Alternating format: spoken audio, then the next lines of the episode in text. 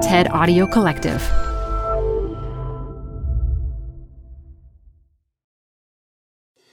Tired of unnecessary payroll errors? Stop them in their tracks. With Paycom, employees do their own payroll. They're able to identify errors and fix them before submission, right in the app because no one can afford for payroll to be wrong. Not HR and payroll teams, not leaders, and definitely not employees.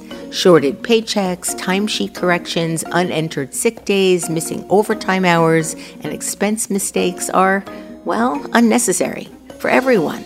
Manage the process to make payday right with Paycom.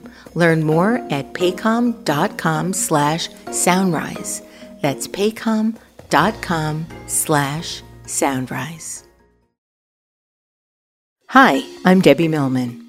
Canva is great for designing visual content for work, no matter what industry or department you work in. Now, your next presentation with Canva Presentations. Start with a professionally designed template and use it as a springboard for your design. It's a serious time saver. Time to present but can't be there in person? Enter Canva Talking Presentations.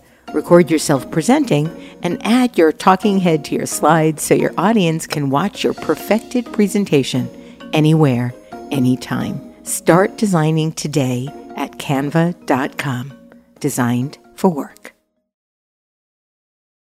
Politics is the push and pull of who we are and who we hope to be, I think.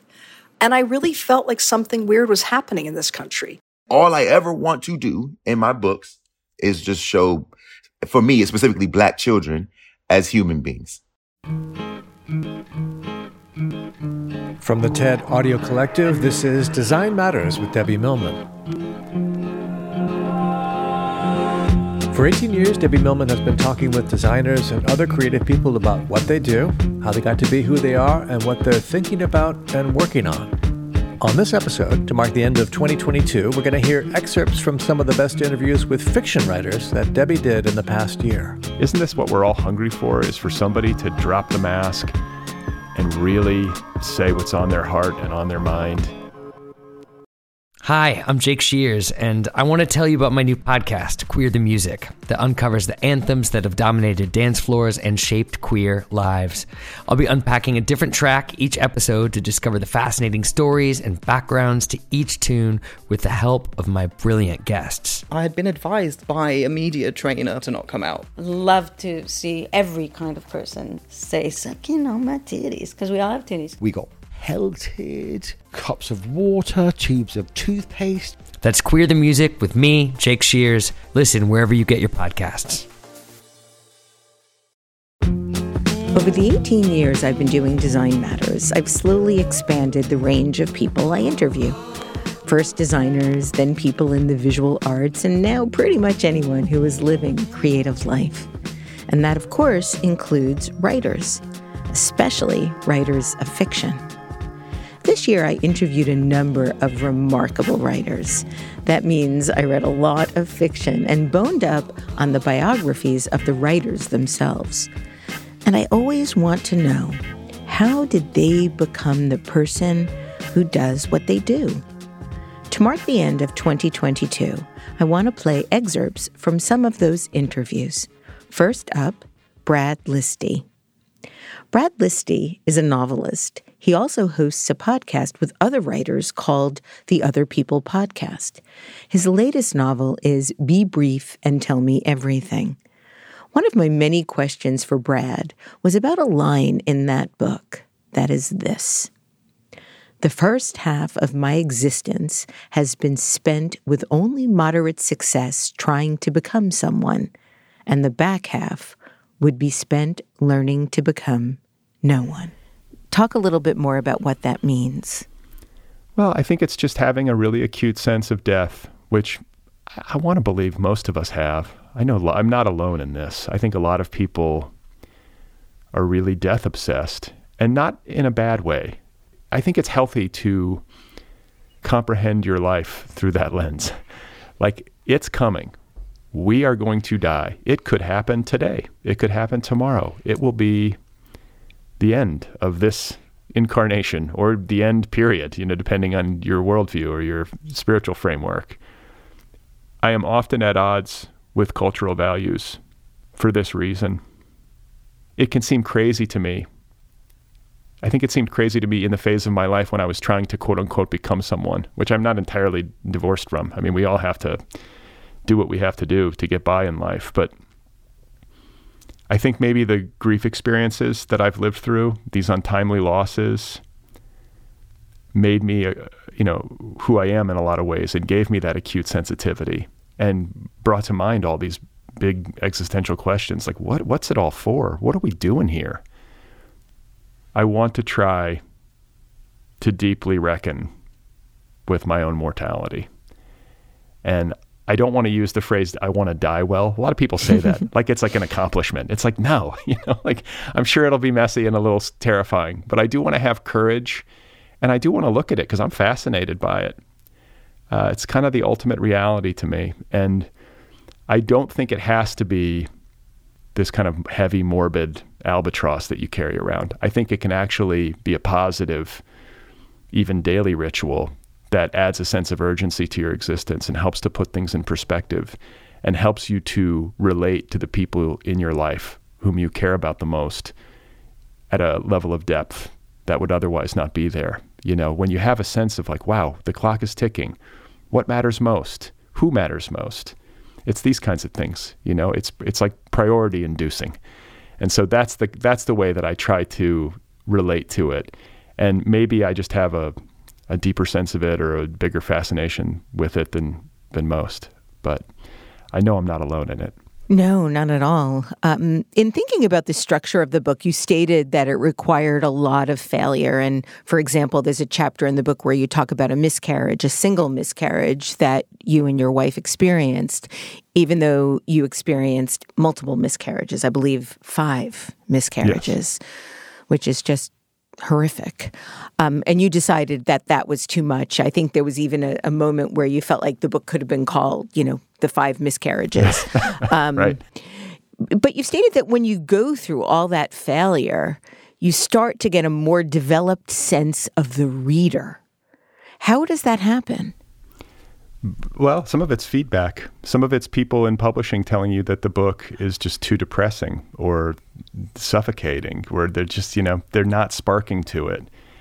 I think there's a temptation and a kind of reflexive like a natural reflexive inclination for people who are writing a, I guess a, what you would call it a trauma or a grief narrative, to want to just render the experiences accurately and truthfully in full.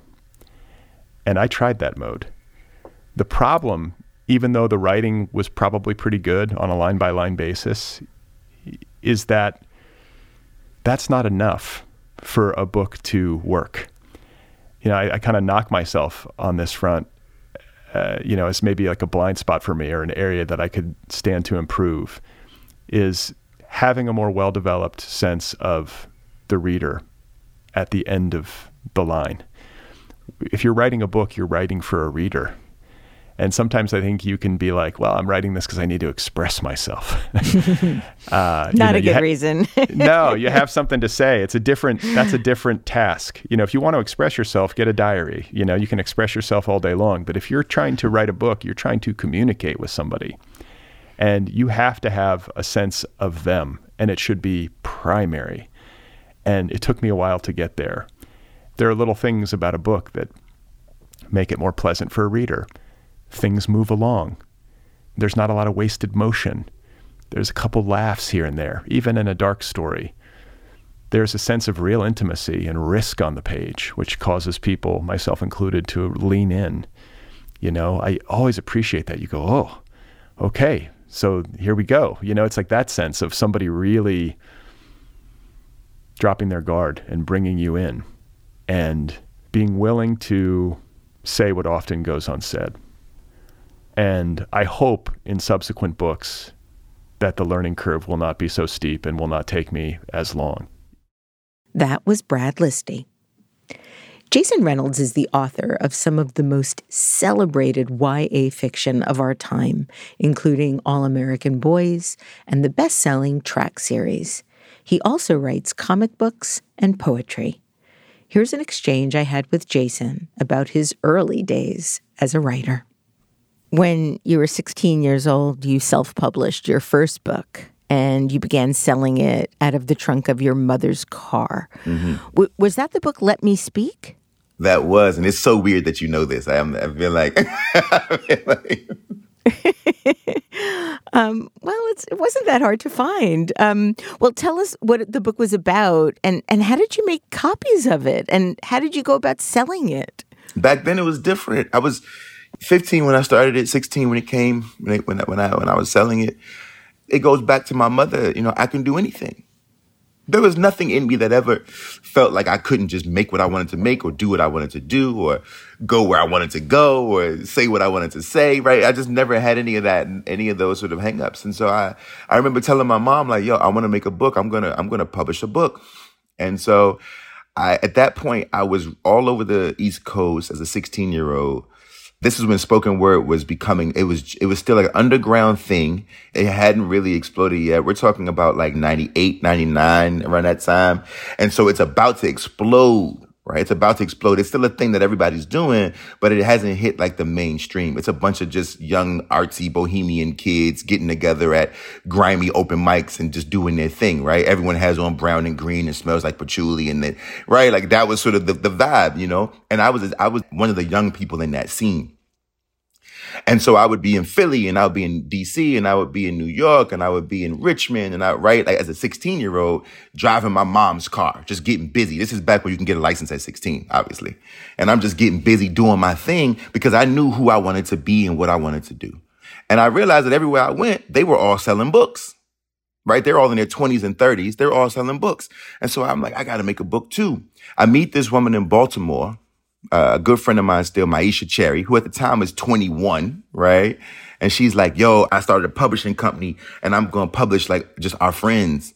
And Maisha was the one who was like, I want to make this book with you. Let's do it. And really, it was a vanity press, right? Really, what that, what that meant was Maisha was going to format it and put it in the files, and then I was going to pay for it to be printed up, right? That's and she was going to take care of the That's pretty ambitious for a 15 year old, a publishing Absolutely. company, your Absolutely. own imprint. yeah, that's what it was. And I was like, let's do it. And so we did that. I worked, I had a summer job. I remember, I think it cost me $500 to print a thousand books or 500 books or something like that. Were they like Xeroxed and stapled? Did you have them bound? And No, this was like a real deal. Like we, I found a printer. We found a printer out of Florida called Whitehall Publishing or something like that. They're out of business now, and they were just a, a family business that did actual like bound books. I paid them five hundred bucks. They sent me a thousand books, and I sold them out of the trunk of my mom's car, and that's how I started to make money. And I did that a few times over. Right, that was the beginning of of my life as a bookmaker. it's incredible that you did that. Do you still have copies of this? I do. My mom has like three or four. I have one around the house somewhere. My mom has one of the poems on the wall in the house because she's my mom, right? I try not to look at it. It's juvenilia, you know. It's hard to to read some of that stuff. But it's evidence. It's evidence of of your being 15 and the Yeah. ambition to publish and create this. This it's it's extraordinary. I mean, I think I think it's the first brick in whatever castle I'm building, and I look at it as sort of this is the sign of a kid hungry for life, right? Somebody with a lot of grit, a lot of sort of persistence. Like nobody was going to tell that kid that he couldn't do anything. Yeah, I believe you self published two books. Um, Three books. Three books. Okay. Um, you went to the University of Maryland, and yet you almost failed out of college in your freshman year. I did. I did. I mean, I mean, it's it's tricky. You, I come out of high school, even with those great teachers, you know, Miss Blaufus and Mr. Williams, but I wasn't prepared for college. I'm 16 years old. That's young. Yeah, I'm not quite firm in my education. I don't really know too much because I wasn't that great of a high school student, right? It's not like I was, you know, a straight A kid or anything like that. I wasn't in an honor society or any of that kind of stuff. I, I, I was, I was. So a you were a publisher. I was, yeah, you know, I was, I was doing that part, but I was, I was a get by kind of kid when it came to school. And I get to college, and and the first class is English 101, and I and I bomb it, right? I fail it terribly. I fail it a few times. Not only am I failing English, but I'm failing math, and I'm in remedial. I'm in like pre-remedial, right? So I'm in this isn't like math 101. This is like the math you have to take before you get to math 101, right? And and I'm failing that too. right?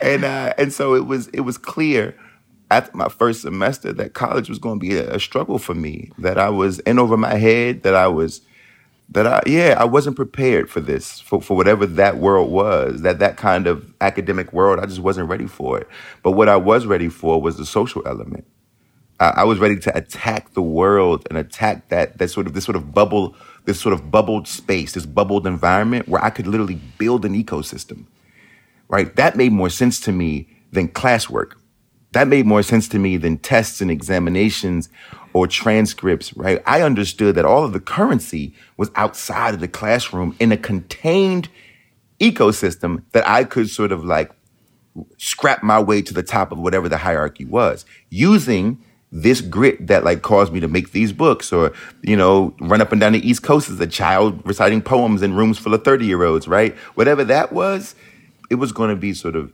exacerbated and, and pushed to the extreme on that college campus. And that's what I really use college for. That was Jason Reynolds. A.M. Homes is a prolific writer who often explores extremely uncomfortable situations and characters in her fiction. Her best selling memoir, The Mistress's Daughter, is about meeting her birth mother when she was in her 30s.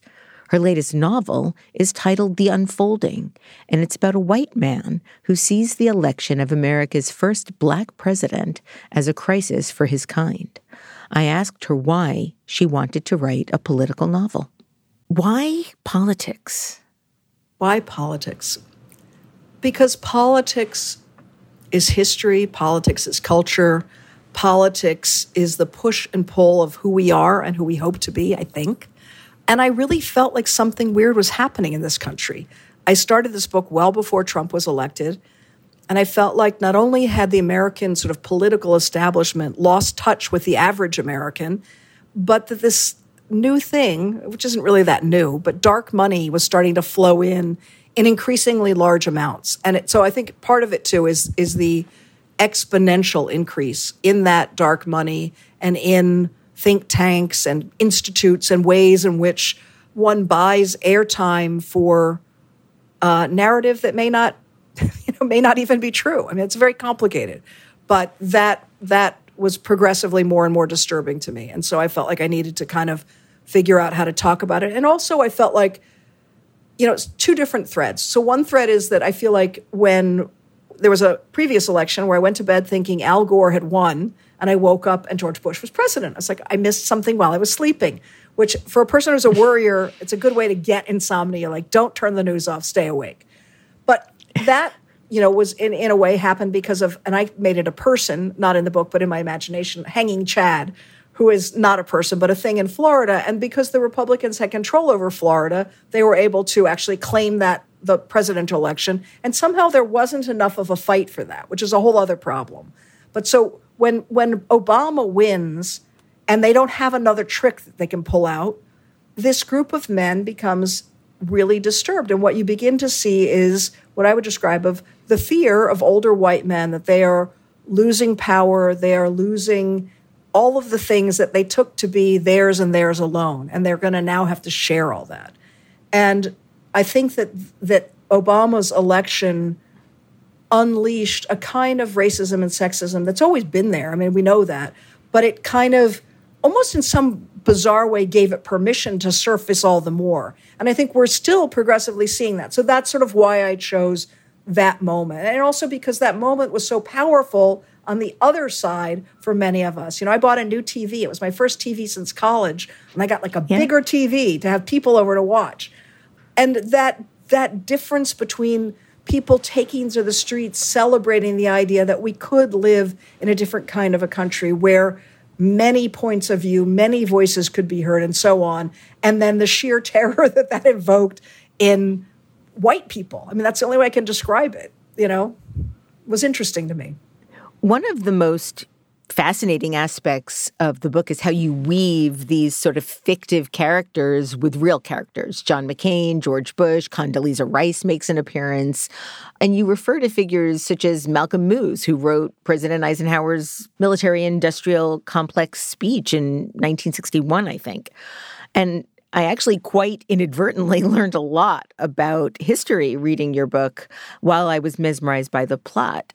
How much research into American political history did you have to do, or did you already know everything that you were writing about? I definitely did not already know all of it. I mean, I have to say, I have progressively fallen more and more in love with history. And I would call it histories, because that's one of the big things that also is, mm. is, as I like to say, in my craw, that, you know, that, that we tend to think there is an American history. And then five seconds later, if you just even look at it you realize there are so many histories that are not included, and that's really important to me as well. But so I, I did do a ton of research, and I've always been obsessed with the period that really begins with Eisenhower's speech about the rise of the military industrial complex, because that's part of how we economically got from there to here.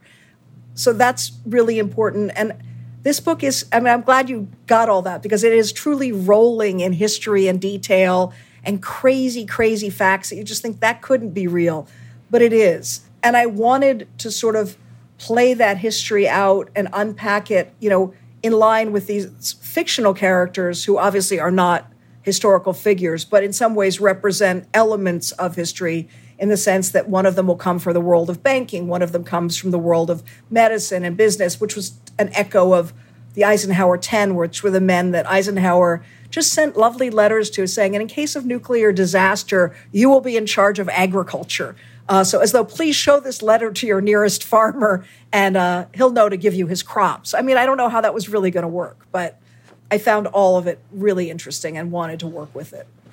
You've said that your biological father was a bit big guy ish.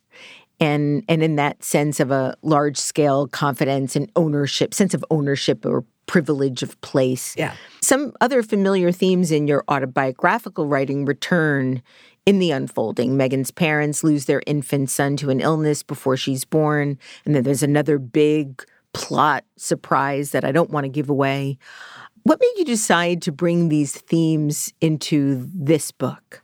I think so many, again, so many things. On the one hand, I would say I wanted to explore some of those themes a little bit more. Um, and I still haven't really done it in terms of the sort of the law what does it mean to me to be a replacement child or what is that experience like? I, I, at some point maybe we'll write some more autobiographic material about that. But i wanted to explore that a bit more. Also in my adoptive family my father was quite politically radical. So in some ways i have these two very very different fathers. You know, he was a lover of Ramparts magazine and, you know, marching on Washington. And there's a, you know, a, wonder, a wonderful little FBI file on him for his early, you know, political work and so on. And so he also had, you know, uh, all kinds of political books around the house, but it would be like Eldridge Cleaver, Soul on Ice, which I have his copy of here, and the report of the Warren Commission, and all kinds of early nutball books about conspiracy theories and so on. So there's that juxtaposition and and my biological father was definitely sort of a big guy in Washington. That was I mean, I didn't know, of course, that he, you know, the family had owned Washington, but he grew up there, he lived there. And there is a Washington within Washington, which is sort of the local people who are can be sort of a little bit like fixers. You know, they own the parking lots, they own the land, they own the real estate and so on. And he was definitely a part of that group of men. That was A.M. Homes. Hi, I'm Debbie Millman. Canva is great for designing visual content for work, no matter what industry or department you work in. Now, your next presentation with Canva Presentations. Start with a professionally designed template and use it as a springboard for your design. It's a serious time saver. Time to present but can't be there in person? Enter Canva Talking Presentations. Record yourself presenting and add your talking head to your slides so your audience can watch your perfected presentation anywhere, anytime. Start designing today at canva.com. Designed for work. I love art. I love looking at art, collecting art, and showing it off in my home. and FrameBridge helps me affordably custom frame all my art. FrameBridge has a curated selection of frame styles and design experts to make it fun and easy to choose the perfect frame for every piece. Their pricing is fair and transparent and is based upon the size of your piece, so you know exactly what you'll pay up front. Ordering online is simple and convenient. You can choose to upload a digital photo for them to print and frame, or you can mail your piece with secure prepaid packaging provided by FrameBridge. And if you prefer to buy your frames in person, you can. FrameBridge has stores in New York City, Boston, Philadelphia, DC, Maryland, Virginia, Chicago, and Atlanta. Visit a store and you can get one on one expert design advice and see their collection of frame styles in person. Visit framebridge.com or a retail store to custom frame just about anything. Candice Carty Williams burst on the literary scene several years ago with her novel Queenie, which is about a young Jamaican British woman in London trying to recover from a bad breakup. Her new novel is called People Person. For this episode, my partner Roxane Gay guest hosted and conducted the conversation with Candice. You've spoken very openly and eloquently about childhood trauma and dealing with anxiety and mm. also getting health care um, through therapy. What prompts you to be open about the kinds of things that we tend to try and keep to ourselves instinctively? Hmm. I suffered so much when I was young with being like this sort of strong black woman. And I just wanted someone to be like, I'm not. That's all I wanted. I just wanted one person to be like, I'm not that strong. Um, and I never had that. And I was seeking it for years and years, not in my family, not around my friends, not on social media.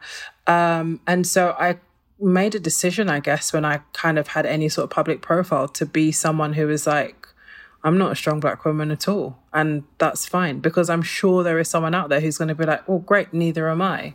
Mm-hmm. And also, it's kind of like, this is a very strange. You've seen Eight Mile, I imagine. Yes, I have.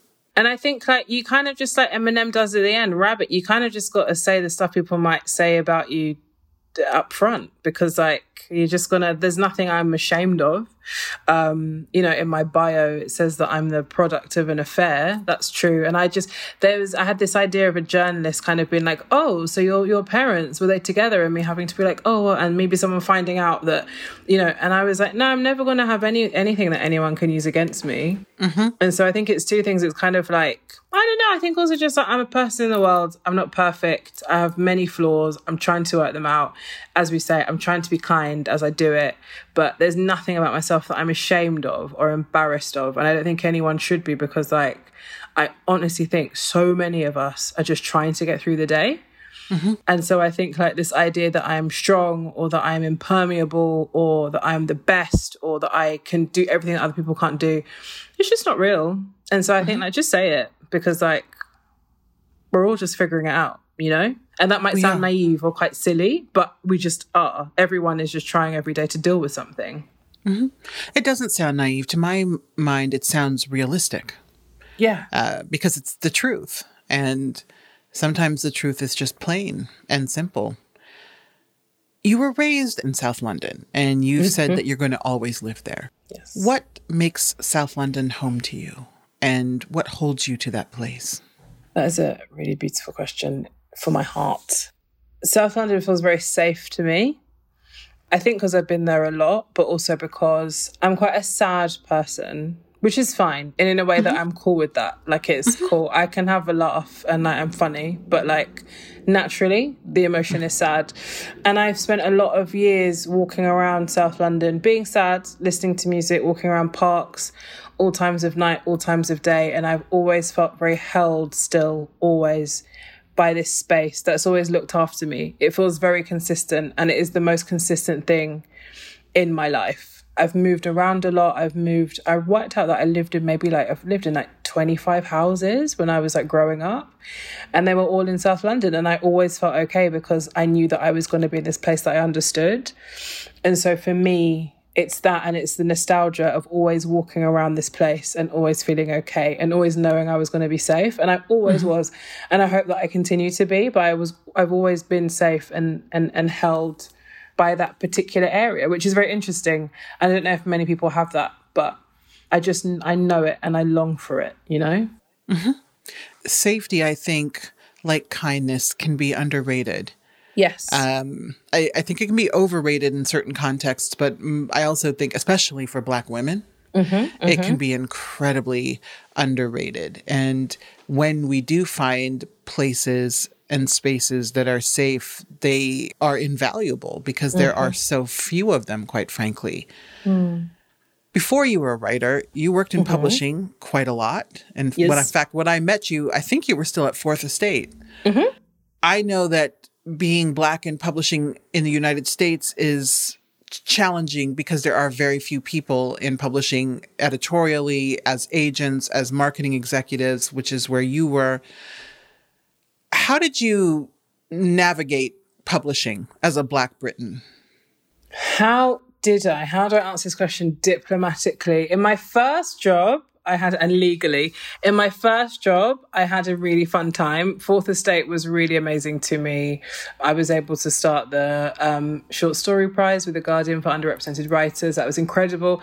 And that was me being like, I have an idea, I have a plan, and then being like, okay, do it, enjoy yourself. You know, if you need us, we're here. You can chat to us. That was incredible. And so I had a really good time there. But I think because I was 25, and I was sort of just like running around, just drunk all the time, just doing stuff I shouldn't have been doing. That was okay, and and publishing kind of understood me as like a as a young person, and so most of the seniors would say to me and my my friend who I worked with at the time, my best friends, they would, "Oh, hey kids," and that was cool. And then I went into my next job, and it was not as it wasn't good at all. It was mm-hmm. really I felt the weight of being the only black woman there there were many, many incidents that I found very, very tough. And I would have loved to have stayed on and carried on working publishing because I know that when you have someone black or someone of color working somewhere, it makes a massive difference to what is published, even if it's one person, mm-hmm. because it just takes one person to stand up and be like, I can see how this book would sell. I can see why it's important. But I had to go. I had to go. And for many reasons that basically they paid me off in it, but one day I reckon I'll talk about it and give them their money back. But like I had to go. I had to leave because I was like, it's killing me. It's killing me. Mm-hmm. It's, it's, killing me being here. The weight of that is is hard, and I'm a very resilient person. I always have been. I can do a lot. I can feel a lot, and I can cope with it. But that place, I was like, I don't think I'm going to make it out alive, and so I had to go. Mm-hmm. And I think writing a, a novel I was asked by human resources, did you get permission to do that from your boss? And I was like, ah, oh, okay, it begins. And so yeah, it was a it was a time. I have to say, every time I talk to a black person in publishing, I hear mm. a story and I think I'm never going to hear anything mm. more fucked up than mm-hmm. this. yeah. yeah. And then I talk to someone else and I hear something worse. Yeah. And I think, okay, this is the this is it. This is the apex. Uh, I'm not going to hear anything worse. Mm-hmm. When you're asked, did you ask for permission to write? That that harkens back to so many, mm. so many white supremacist activities like enslavement. Are you kidding mm-hmm. me? Mm-hmm. I mean, I laughed. I laughed because it was a joke. And I was met with just a very straight face. And I was like, oh, that's not a joke. You're serious. And I was like, mm-hmm. no, of course not. And at that point, I was so kind of like, oh, should I have? But I was, even then, I was like, this isn't right. This, that's not right. No, it's not. It's curious to see the ways in which employers tend to think that because we work for them for eight hours a day or so, that they have ownership over all 24 of our daily hours mm-hmm, when mm-hmm, such mm-hmm. is not the case. Absolutely not. That was Candice Carty Williams with Roxane Gay doing the interviewing. Min Jin Lee is an author and journalist who was born in Korea, grew up in Queens, and now lives in Harlem. Her latest novel is Pachinko, which is about several generations of a poor Korean family living in 20th century Japan. I asked her about that book as well as her earlier novels. So, your first published book was Free Food for Millionaires, but the first book you wrote was called Revival of the Senses, which you didn't publish. And you've said this about that book it was so boring. Really competent prose, but so, so boring. And you go on to state that even your husband said it's really boring, and he's one of the nicest people on the planet. did you did you ever try to have it published? Did you ever get and did you ever solicit any other opinions besides yours and your husband's? Oh, yeah. I finally got an agent who I don't have anymore. This very nice young person who decided, I'll take a shot, a shot at you. And she sent it out and it was rejected everywhere. Absolutely everywhere. I have the letters. And no one said it was for them. I mean, not a single publisher. And she must have sent it out to at least 20 places. And I'm so glad it wasn't published. now I now I see what happens if you have a terrible first publication. Like I really understand what that mm. means. So now yeah. I think, oh, I'm really glad that didn't happen and it's okay that I was not an early success. Although of course I have to tell you that between the years of 1995 and 2006, every year I really felt more and more like oh, I've made a very big mistake. After Revival of the Senses, you wrote the book Motherland, mm-hmm. which was a, a, precursor to Pachinko. Mm-hmm. But you stated that that was garbage. It was garbage. Like that was the word you used. It was garbage. Really? Yeah, it was garbage because it was really boring. Again, it was really boring. And I think that this is, if I really think about the evolution of my writing, it's really about my inability to understand what it means to be an artist. What do you mean? And I take that quite seriously when I say that, I don't think I understood about vulnerability. I didn't understand the risk that you need to take in order to really make a mark in the world of what you want to say and to stand in your position of what you believe. I thought I could lean on my competence, lean on my ability to do things in a very acceptable, admirable way. And I think being admirable and being competent is very different than being an artist. It's almost like the difference between being pretty and being beautiful. It's like a really different level of vulnerability and exposure. And I and I think by the time I published Free Food for Millionaires, I really decided that, you know what, it doesn't matter. I'm going to write things that could get me judged.